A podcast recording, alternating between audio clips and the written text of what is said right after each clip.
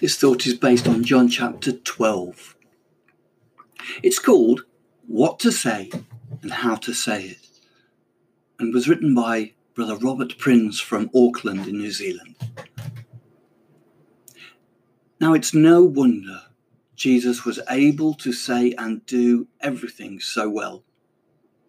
We are amazed at the way he had answers on the tip of his tongue for the trickiest questions and how he was able to keep multitudes enthralled as he taught them for hours and even days on end. Well, here's how he did it.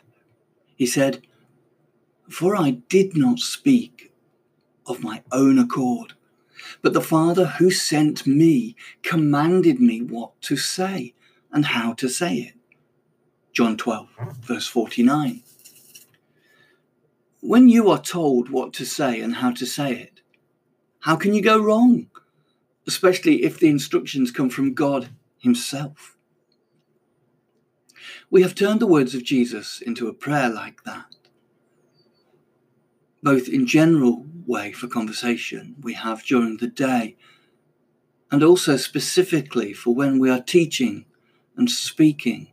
We ask, Lord, please teach me and help me to know what to say and how to say it, so that those who hear will be blessed by it.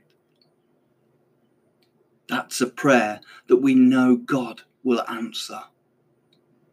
So why not give it a try in your life?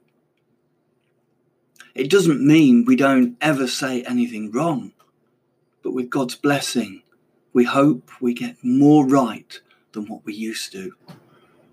Make it your prayer that God will teach you what to say and how to say it. God bless. Amen.